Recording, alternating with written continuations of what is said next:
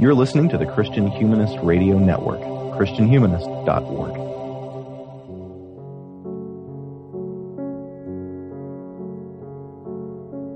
As children attending Sunday school, it's easy to become enthralled with stories of important, holy people. People who, though they had otherwise ordinary jobs and problems, God seemingly handpicked to further his kingdom through their daily lives and families. While it's certainly good to notice how often God uses ordinary people to accomplish extraordinary ends, it's also important to notice the facets of the everyday less often represented in biblical texts. In her book, Prostitutes, Virgins, and Mothers Questioning Teaching About Biblical Women, Dr. Paula Trimble Familetti does just that, giving voice to Jesus' female family members and disciples in a unique way and we're delighted she's here on Christian Humanist Profiles with us. Welcome, Paula. Thank you very much. Can you start by telling our listeners a little bit about yourself? Um, I am a Christian from birth. I have heard that referred to as a cradle Christian. I grew up going to Sunday school and church and on Wednesdays to whatever was going on. Um, and I've always been fascinated by by Christianity and by other religions. And my mother, my Sunday school teachers used to a- tell my mother she always asks the hard questions. And one of my questions was, where are the women? Because it seemed to me like all I was being taught about was men. And the women that I was taught about were either prostitutes or virgins or mothers. And I wondered, didn't they do anything else? That's a really great question. Um, and, and that is, I think, a, a really interesting theme uh, that runs throughout the book uh, the idea of voices and which voices we hear loudest, when we hear those voices, how we hear those voices, which voices are silenced. Um, and I, I, was thinking about the issue of voices reading the book, and in doing so, was really struck by an anecdote that you share um, really early in the acknowledgments section of the book. Um, you talk about doing graduate work and apologizing in a paper you're writing for not being able to read in the original language, uh, and say that a professor of yours responded in the margins even if you could read Hebrew, you would need other interpretations to exist to assist in interpretation. We all need another's help. Uh, so I was wondering. Um, do you think that there's something inherent in feminist research, in feminist theology, that necessitates this kind of multivocality, this uh, idea that multiple voices should be in conversation? I do. I think that if we only hear a male perspective, then we miss half or more of God's self revelation because women experience creation and the divine in different ways, I think, than men experience those things. And if we're not listening to the way that women's experience the divine, we miss half the divine. That's really interesting. The the notion that half the divine, uh, or I, I, like that you said maybe even more than half, is present in the feminine, and uh, that that leads me to a question I had about the overall structure of the book itself. Um, I think lots of times, lots of kind of new perspectives on biblical commentary kinds of books um, are framed around uh, connections to the life of Christ, and that, that certainly makes sense. Um, you do a little bit of that in this book the way the book is organized, uh, the first chapter is on Sarah, and then her descendants. Then we go to um, women in the line of Jesus, then kind of broader women of his ministry. Uh, so, can you talk a little bit about um, that framing, that progression, why you chose to set the chapters up that way? Well, I wanted there to be a, a Christological center. And so I chose to use women that, in some respect, had a relationship with Christ, whether they were in his genealogy or his family or in some way in uh, some way a result of his ministry had a connection with him. I don't really like using the word ministry, but that's what popped to my head. Um, so that's the reason that I used the women that I did because they had connection in some way with Jesus. So there's a, a, part of the chapter progression that I wanted to wait to mention. Um, as I just said, we start historically and then we get kind of culturally larger. Um, those progressions both make sense. But the final chapter um, is about Eve. So mm-hmm. why end at the beginning? Well, I say that I thought about not even using her, um, using her story. When I was writing this, it was almost like these women were telling me their stories. And my clearest recollection of that is waking up at four o'clock in the morning with Leah saying to me, They say I wasn't loved. They say my husband only loved Rachel. But I have seven children. I know what was going on in my tent.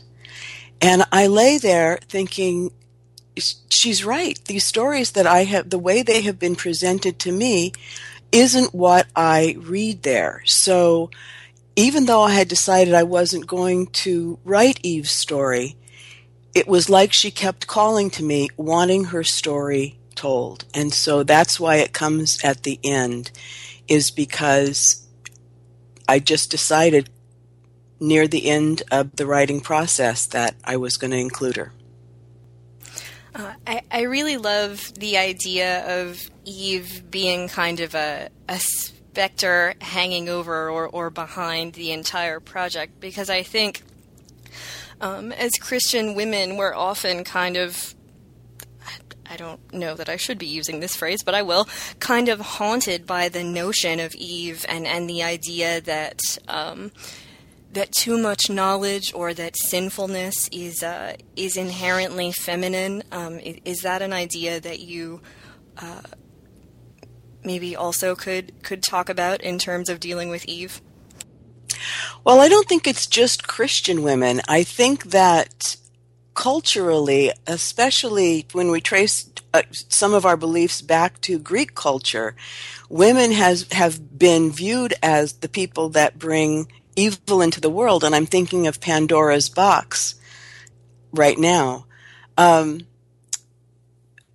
and I think one of the reasons I wanted to write this is because I've been so influenced by those negative representations of women. I remember when I was four, anyway, I think I was four. I was very little. I hadn't started kindergarten yet, and I went to a Sunday school class.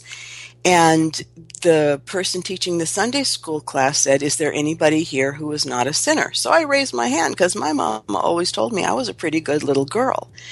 And that person came down on me like flies on sugar that I was a sinner and it was all because of Eve. And it really stuck with me since, you know, that was a long time ago. And I think it's something that is used to control women. If you are the reason for all the evil in the world, then you need to be quiet and sit down so that you don't bring some more evil into the world. Does that answer your question?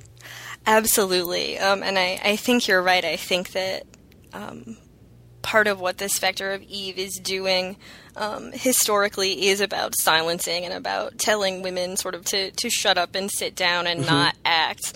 Um, mm-hmm. I'm a the, the primary hat that I wear professionally. I'm a college professor of literature, and um, when when you were talking about Eve, I kept thinking of um, Chaucer's Wife of Bath's tale, and uh, and the wife of Bath's kind of worst husband, um, Jankin, and his his book of wicked wives that he forces mm. her to listen to every night, right? And um, and and eventually she gets fed up and says, I, I, don't think this is the way it was." And and his response is that he um, he throws the book and, and hits her with it.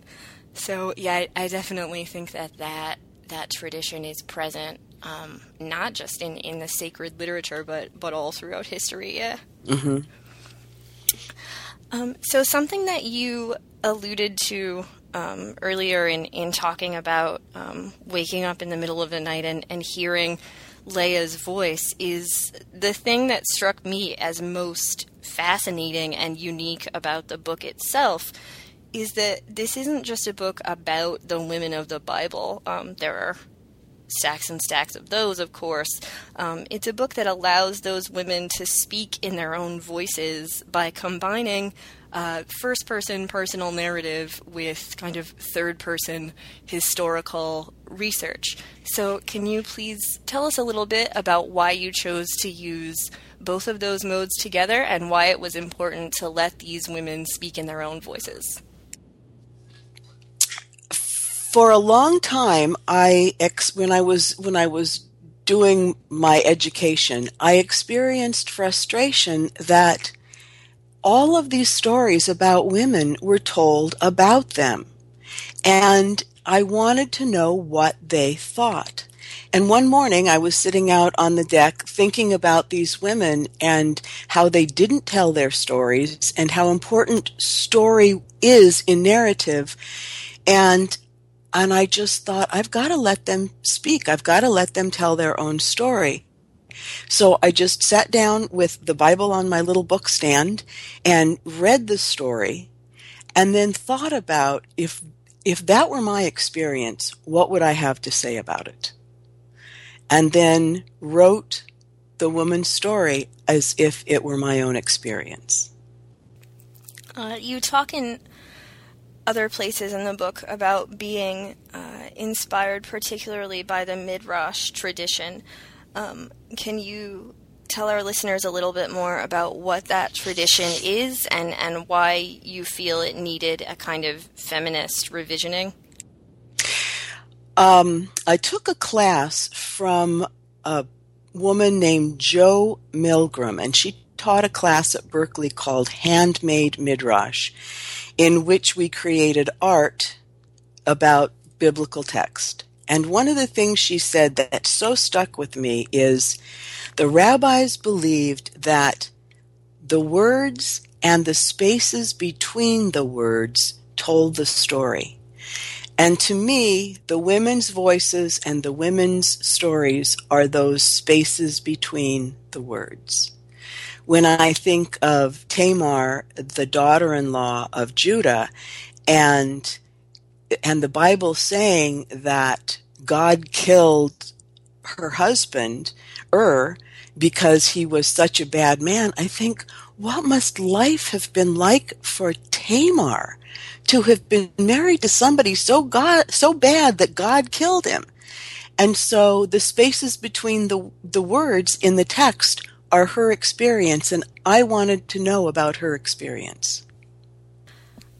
As I was reading the book, um, I was definitely the most emotionally struck and and deepest affected by those passages um, in the woman's in the woman's voices uh, because I've never really, I mean, I've as a Christian feminist and as someone who um, whose job it is to to mentor young college age women, um, I'm always kind of trying to look at the Bible and particularly the women in the Bible in different ways. And I, this was a, a very different experience for me. I hadn't really heard um, these stories in these ways, and there were parts of the book that profoundly emotionally moved me and made me cry and pause and, and, and lots of uh, lots of really strong emotional reactions. So I was wondering, um, for you composing those sections, was there any particular character or story that um, affected you in a way that you didn't expect? Many of them. Um, when I wrote Sarah's story, and I read Abraham crying and moaning, My son, my only son. And I realized, and I had been taught for years, that Isaac was Abraham's only son, and he was Sarah's only son. And I thought about what it must have been like for her when she found out that Abraham was going to sacrifice her son. And Bathsheba, when I realized she was not a temptress, she, David was a rapist and a murderer. And my whole life I had been taught that Bathsheba was a temptress that seduced the king, and she was in her own home cleansing after her period. She wasn't anything of the kind. He was a voyeur as well as a rapist and a murderer. Um, so, oh, um, the the now I even feel weepy just talking about it. But the woman that was uh, bent over for 40 years. I, I think that's the right number of years. And Jesus straightened her up and spoke kindly to her. Or the woman with the flow of blood for 12 years who was healed. When I put those stories into those women's voices and thought about the profound change that happened in their lives because of a moment's relationship with this kind, generous man, I really felt touched by their stories. Some of the ones that you mentioned are the ones that grabbed me the most as well, particularly Bathsheba.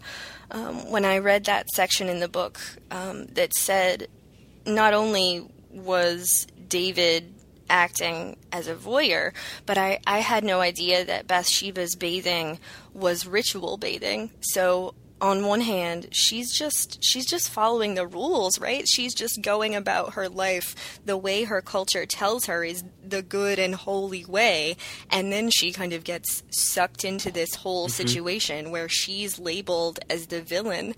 And mm-hmm. I I kept thinking like this is this is rape culture. This is mm-hmm. this is biblical mm-hmm. rape culture, just like the rape culture we still live in. And like, why have I never heard this story from this place before?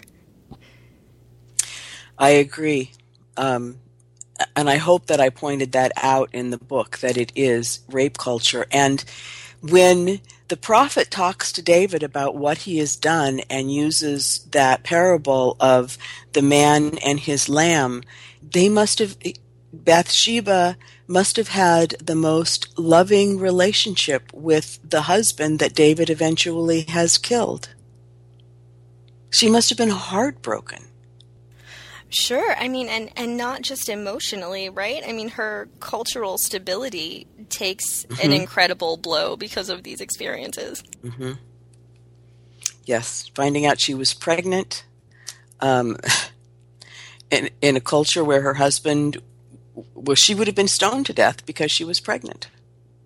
Uh, that's a, another interesting point, a thread that I see running through the book, um, I think purposefully, that I would like to mention is um, is embodiment and, and the close the close tie of, of femininity to the physical body.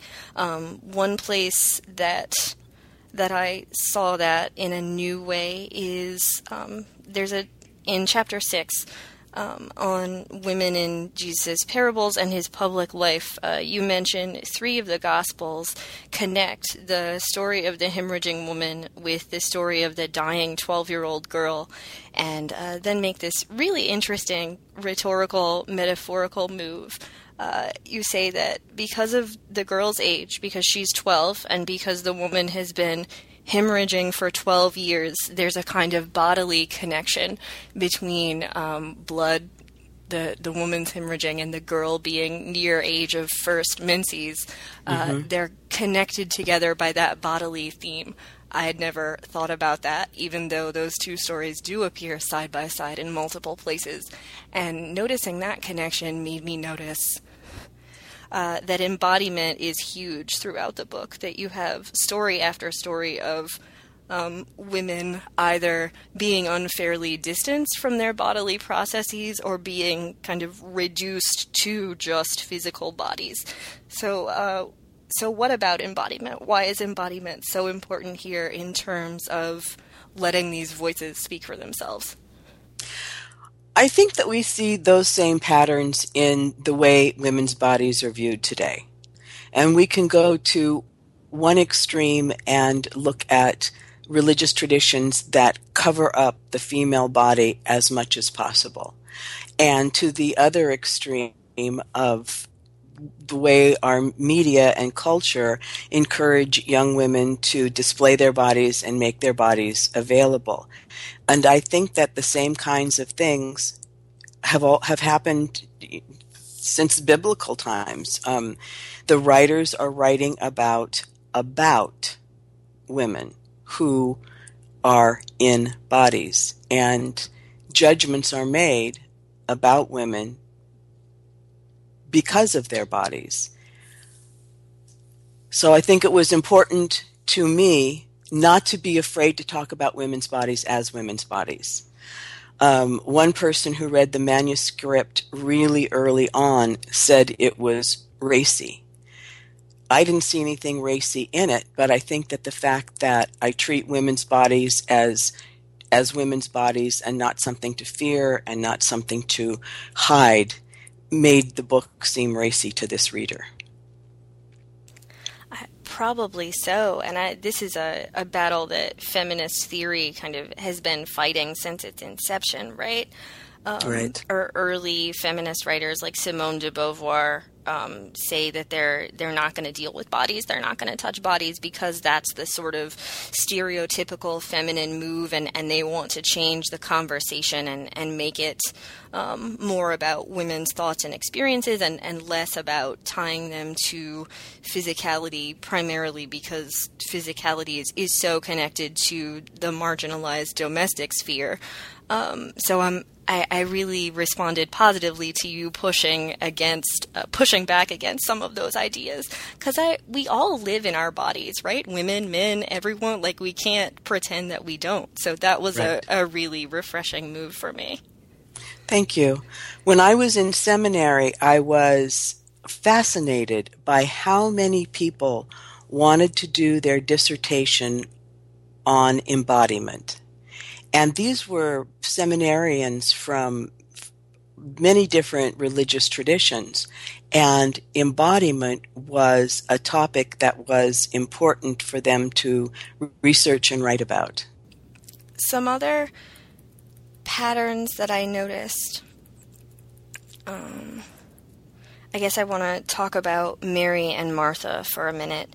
Um, Mary and Martha are, I think, some of those biblical characters that get, uh, yeah, I'm not going to be nice about this, that get kind of shoved down women's throats mm-hmm. um, to, to promote a variety of religious and, and cultural agendas, some of which are, are pretty well meaning and, and some of which I think are are rather less so. Um, what initially really intrigued me about your coverage of Mary and Martha is that most sermons I've heard about them um, they get two Bible stories, right? And most sermons I've heard about them focus more on uh, Jesus' visit to Mary and Martha, where um, Martha gets rebuked for being too hospitable, um, and, and Mary gets praised for sitting at the feet of Jesus.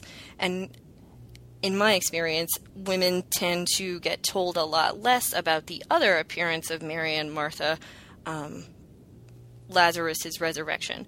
But mm-hmm. in in your book, both in Mary's telling her story and in Martha's telling hers, they focus um, primarily on the latter rather than the former. Um, what are your reasons for that? Well, I think it's so important that Martha made the same declaration of Jesus being the Son of God that Peter did. And Peter gets the keys to the kingdom, and I was never taught about Martha. So that always bothered me. And it always bothered me that, that Martha was rebuked. And I didn't really see a rebuke there. I saw a kindness come sit down. You don't have to do all of this work. But it's phrased in the text and it was taught to me as something that Martha was doing wrong in her hospitality. And I love the idea that the service that Martha is doing, the table service, could be equated with serving at serving the Eucharist um, that's a beautiful image for me. And I was never taught that what Mary was doing was sitting in the attitude of a disciple, just like male disciples did. And I think that those important aspects of what we're not taught about what these women were doing is very important to bring to the surface and not have a rebuke. It's like a commercial that used to be on television mm-hmm. years ago. And there was a beautiful woman, and she would say, Don't hate me because I'm beautiful. And I used to look at that commercial and say, Who even thinks like that? So I think that's what ha- what is happening with the story of Mary and Martha. They're they're pitted against each other, just as Rachel and Leah are pitted against each other. And I think that cultures try and drive wedges between women. I've seen it happen many times, and I don't think that women drive wedges between each other unless, unless we are culturally programmed to do so. Absolutely. Um, that's a, another place where I was thinking pretty strongly of my own um, literary experiences. Um, this idea that these women are um, are portrayed in a way that makes them adversarial. Mm-hmm. Um, I kept thinking of uh, A Room of One's Own and the, the passage where um, the speaker is shocked that Chloe liked Olivia and, and tries to think of other passages in literature where women um, like each other and where they're friends. And she says there's not that many. Instead, you get women um, who are adversarial and who are adversarial because they tie their individual worth to male relationships. So, mm-hmm. w- what do you make of the fact that even um, even sacred texts are participating in this kind of women as adversary metric? The Bible totally buys into that. Um, and that may not be the right way to say it, but over and over again, I see where um, there's adversarial relationships between women. One of the exceptions being the, the book of Ruth. And she is highly praised for staying with Naomi. But the author of the text, as soon as the baby is born, Ruth is out of the picture, and a kind of adversarial relationship then is implied because the women of the town are talking about Ruth as the mother of the baby, and she's the one that names the baby, and we never hear Ruth's voice again. So I think there are many instances. I would really be interested in your research if if you had a statistic about how many female writers wrote about adversarial relationships with women as opposed to friendships between women and how many of those literary adversarial relationships are written by men? Uh, I, I don't know that I could give you numbers. I, I do know that something that I look for in my own research is um, sort of nuanced depictions of female community because I think they're still few and far between, um, particularly since you mentioned Ruth and Naomi. Um, intergenerational female community um, seems to be kind of the gold standard for me right now. I, I think I, I just finished a, a dissertation on young adult novels that adapt Shakespeare. Uh, so I've, I've been thinking a lot about relationships between younger women and older women and, and how younger women are taught to kind of model appropriate uh, femininity by the older women in their lives. Uh, if they're taught that um, that this kind of growing and maturing necessitates relying on older women, or if they're taught this um, rather male literary model of in order to grow up, you must exhibit complete independence and autonomy. Um, and a lot of the YA novels I was dealing with um, defaulted to this kind of in order to grow up, I must completely distance myself from my parent. Often it was a, an adversarial mother daughter relationship. So I, I don't know um, that my research says anything other than you know the the pattern that you are talking about does still exist, and it does still exist in literature marketed to um, younger, growing women in a way that is is disconcerting and, and troubling to me. I'd love to hear more about that. Maybe maybe this isn't the right venue for it, but sometime I'd like to hear more about that. Sure, we can. Uh, I, am sure I, I, can tell you more about my dissertation than anyone ever wanted to know. I'm I'm in that. Uh, I'm a couple weeks post defense and and finishing up. um, finishing up final revisions now, so it, it is all still swirling around in my brain. But absolutely, if if you would like to talk about that um, at, at a later date, I'd love to. And congratulations! I know what an accomplishment that is. Thank you very much.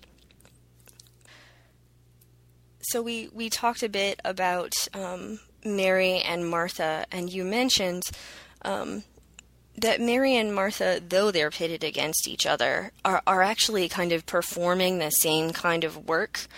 Um, I, am not sure I can find the correct page right now, but you mentioned a, a Hebrew word, the word from which we get deacon. Um, mm-hmm. can, can you talk about that word, how it uh, how it applies to both Mary and Martha, and maybe why it's not used in context of their work a lot? Well, not only is uh, diakonia not used to describe what Martha is doing or what Mary is doing, but the word that is translated as minister when it refers to what angels do is translated as serve when it refers to what Peter's mother in law does. So if if if serving is what the angels are doing doing and serving is what Peter's mother-in-law is doing that's great. But if ministering is what the angels are doing and ministering is what Peter's mother-in-law is doing then that needs to be pointed out. And in most translations until very recently um, that's that's the way it's been translated. Hiding masking the importance of what Peter's mother in law was doing. And the same with Martha and Mary. The word hasn't been translated deacon for Martha in the way it's been translated for the actions of men. And it's a way of hiding, in my view, it's a way of hiding the importance of what Martha was actually doing. Probably by a, a, a later a later author that wanted to hide the importance of women in the church. And if I could find a reference to substantiate that on the spot, I would, but I can't. Um, what interests me about the different verbs is how um, how easily gendered the verb separation is. If um, if Martha is serving um, rather than ministering, or if, if Peter's mother in law is is serving rather than ministering, then um, then what justification that gives for women still being kept in a separate sphere, in the domestic sphere, right? If that's how women serve, um, and the Bible says so, then you know, mm-hmm. s- stay stay in this one place and be happy about it. Exactly. Exactly. I don't know that I could expand on that because that's what I think happens. Okay. Um, women's work is is something that pops up in other places in the book as well. Uh, another place that made me read, I, I think, has has fundamentally changed um, the the way I'm going to look at a really familiar Bible story. Is in your um, your discussion of the feeding of the five thousand, uh, which I was just really blown away by. I called my husband into the bedroom and, and had to read aloud to him, and I said, like, can you believe this? This is so uh, so different and interesting than anything I've ever heard before. Uh, you write that the feeding of the 5,000 is a story of, quote, the preparedness of women, women who were part of the crowd but were not counted, women who ministered, there's that word again, women who were the female disciples not counted as disciples. So, how is this event really about the preparedness of women, and how come the male disciples don't see it that way? Well, they were never prepared. Um, and they and being the male disciples. The, the, the, yes, sorry, the male disciples are are seem to never be prepared when they're going to um, uh, going through Samaria and they have to leave Jesus at the well to go get something to eat. Women who knew they were going on a trip would have taken food. The male disciples did not, and I taught kindergarten for 30 years, and I saw this over and over and over again. Going on the field trip, daddies would come, mamas would come, daddies would go, Oh, we're going to have lunch. I better run to McDonald's. Mamas would go, Oh, no, sit down. I've got plenty. And everybody ate. One of the stories of the feeding of multitudes is the loaves and the fishes, and, or loaves and fish. And a little boy had them. Well, who do you think gave the little boy the loaves and fish? Probably his mom packed his lunch that morning before he left. She may even been in the crowd. So I think uh, it's it's the way I see women. Women are prepared.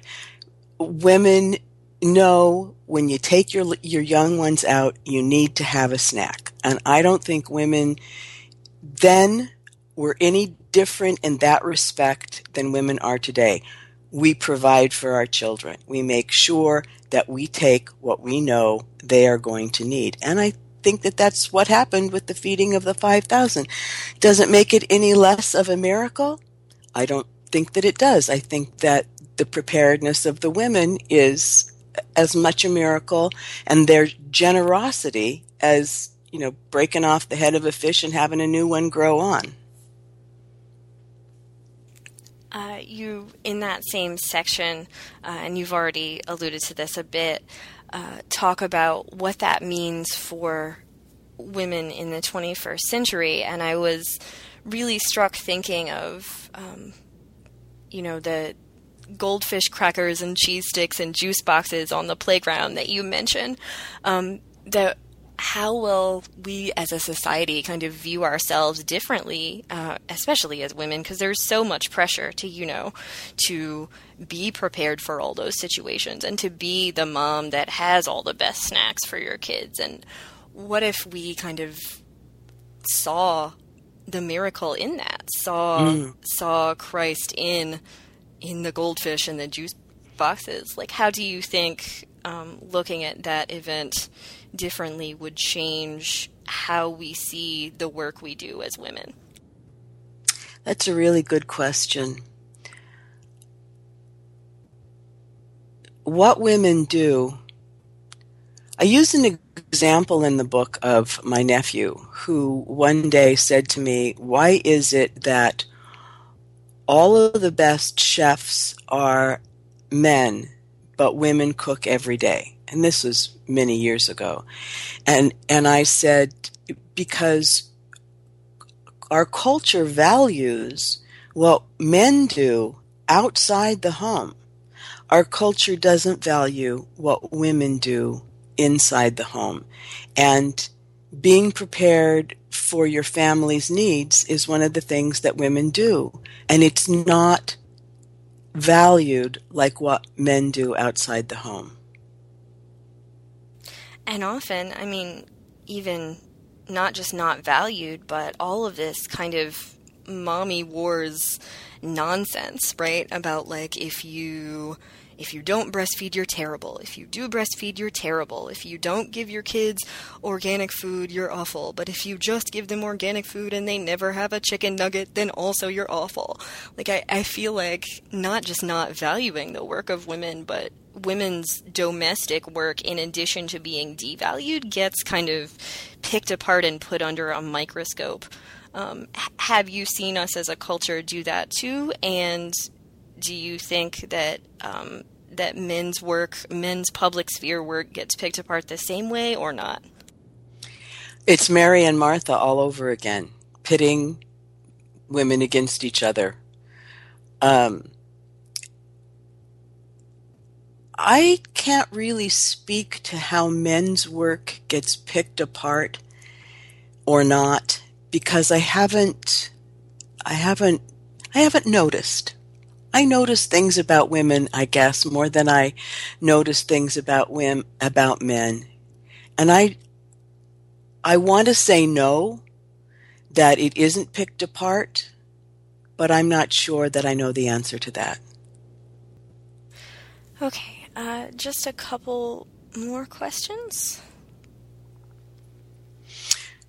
One of the things that you said before we started this was you um, thought about asking um, how I became a Christian feminist. May I address that? Yes, please. Okay. It was at a church camp, an inner city church camp in the 70s. Most church camps take kids out of the city into the country. This one took kids into the inner city. And it was 1970, so it was a pretty volatile time. And one of the activities of the church camp was to go to the Los Angeles Women's Health Center. And we picked up a woman and brought her back to the church where we were having our camp. And my my picture of her in my mind is that she was flowing.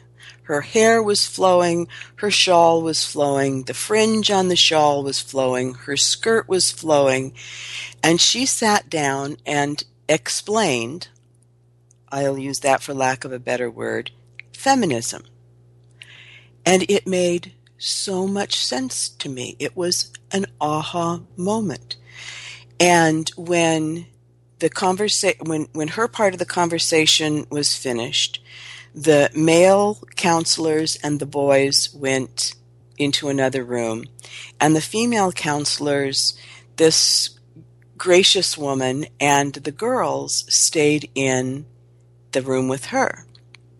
I don't remember the particulars of the conversation, but I know I knew I was changed.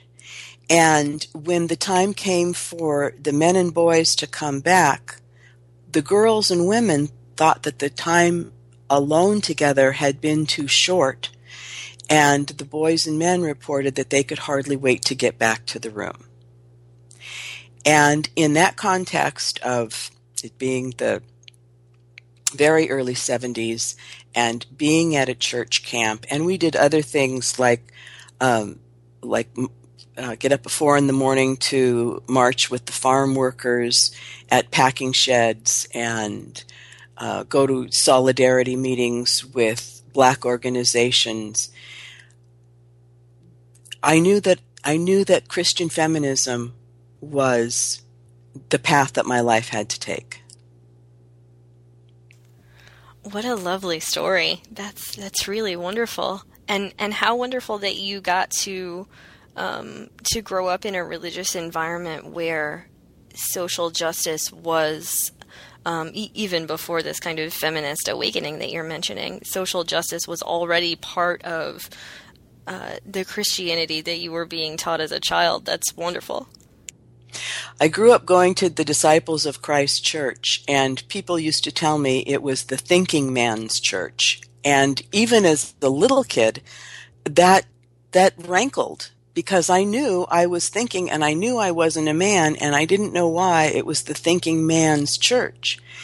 And that exposure to, to feminism and my joining my Christianity and my feminism together changed my language so that it was never a thinking man's church again. It was a thinking woman's church.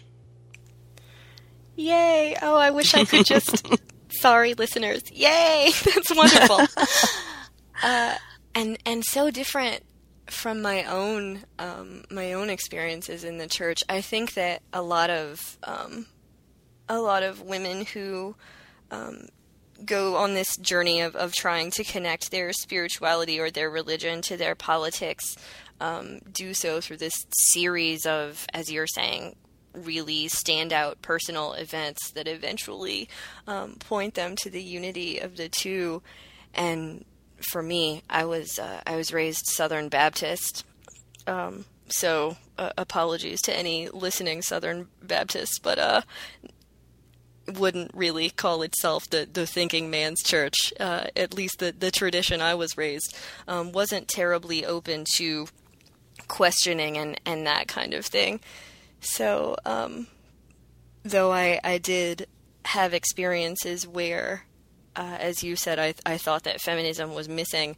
They, for me, were were also connected to a kind of missing intellectualism too. So I, I always love hearing that people had had different experiences, or people grew up in traditions where intellectualism was uh, encouraged.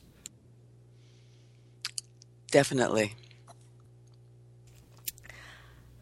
Uh, So we've we've been talking about how the book prioritizes um, marginalized voices, and one of the ways it does that is by encouraging um, encouraging questioning of traditional biblical perspectives by um, emphasizing the importance of reading the Bible with an eye to period social and political norms, uh, th- the ways things were done in the times and places portrayed in the Bible.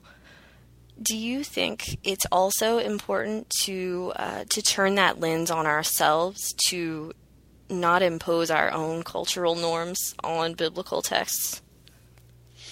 I do, but I don't know that that's necessarily possible all the time to do because it's kind of like we don't even know what we don't know.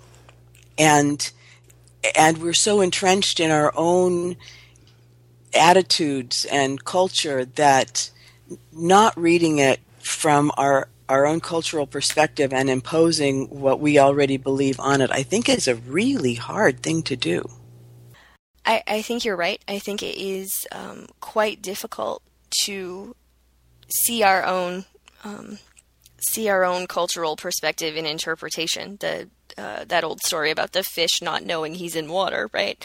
Mm-hmm. Um, but if that's true, then how much slack should we be cutting um, biblical translators? Then, I mean, at what point do we say uh, they couldn't see outside their time and place, so of course women don't talk? And and at what point do we push beyond that? Do you think? I think we have to push beyond it right now. I think then and and one of the things that I hope my book encourages is a call for biblical literacy and not just to accept other people's interpretations, to read the text for ourselves. I just read a law in Numbers that I had not seen before. It's Numbers 5 11 through 31. And uh, I was shocked by what I read there. It was not something that I had ever heard about. Um, but I read this and thought, this is this is not something you are ever going to see on a monument outside of of a courthouse, but it's a law that deals with women and it's supposed to be a commandment.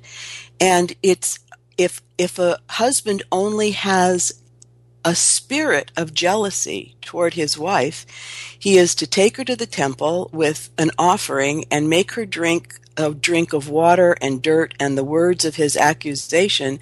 And if her thighs rot and her belly swells, she's guilty of making him jealous. And if her thighs don't rot and her belly doesn't swell, she's not guilty of making him jealous. And I sat and read that and thought, we really need to read our Bibles and figure out what they really say to us in the 21st century.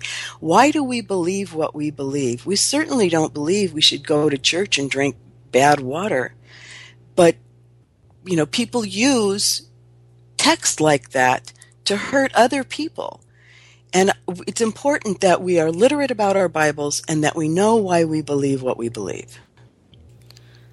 Definitely, that is is definitely something that the book um, talks about a lot. I kn- you mentioned why we believe what we believe, and I, I think if I'm remembering right, you say at some point that that was an early title of the book itself. Mm-hmm. Yes. And that that passage in Numbers, I, I had never heard of that either, and it made me think of, of so many other things. Uh, the first place my brain went is uh, it sounds like those. It sounds like the Salem witch trials, like th- those tests um, that they made women undergo to see if they were witches or not. Very physically centered tests that, of course, right. your body is going to react in strange ways when you introduce possibly poisonous foreign substances into it, because that's how bodies work. If you drowned, you're not guilty you know, because a, a body full of Satan would float. But if you drowned, you're not guilty. Well, either way, you're dead because if you don't drown, then they're going to execute you. And that, that kind of brings us back to our earlier discussion of embodiment, right? Because, mm-hmm. um, because the drowning if you're dead part um, uh, drowning if you're guilty part. Well, yeah, you're dead, but the body doesn't matter anyway, right? The spirit does. In in that situation, there's sort of no value of of physicality there. It's really interesting what happens around women's bodies and how they are valued or not valued. That whether it's biblically or or culturally, there's kind of so much baggage, I guess, around around how we value women's bodies. And women are taught not to value their own body. Oh, I digress from the I digress from the book, but Okay, uh, we are near the end of our time, and I have, I think, one, um, one or two final questions. Um, as we've said over and over, um, the majority of the book is about centering marginalized voices. Uh, are there also places in the book where you felt the need to um, marginalize traditionally centered voices, or maybe where you omitted um, parts of stories that are told a lot? Absolutely. I was very conscious of not retelling parts of stories that I had heard before, um, especially about men. And I was very conscious of that. And a lot of times I found myself falling back into that. And then I'd get up the next morning and read the story and go, oh, it's all about him. It can't be about him. It has to be about her. So I was very conscious of that. Uh, I'm I'm glad that I'm glad to hear you say that because I, I thought in some places that I I must have been reading um, reading something into the text that I wanted to see. Uh, for example, um, in the the chapter on the women in Jesus's family, um, the the passages on Mary and Elizabeth, um, passages that I've I've been drawn to pretty much my whole life because um, it is to me one of those very few places where you get to see female friendship in action. Um, Mary and Elizabeth are both pregnant and they go see each other, and the part of that story that I think gets kind of centered on, focused on a lot, is not about Mary and Elizabeth, but instead about um, the unborn John and the unborn Jesus um, recognizing each other in the womb. I've, I've heard pastors call it like they were high fiving each other in utero and things like this. Uh, so that that section in particular stood out to me because th- there is no in utero high five in your retelling. It's just about Mary and Elizabeth. So I, I really enjoyed that and found that um, found that really interesting. Gee, if that isn't imposing our own cultural characteristics back into the Bible, I don't know what is. Jesus and and John are high fiving.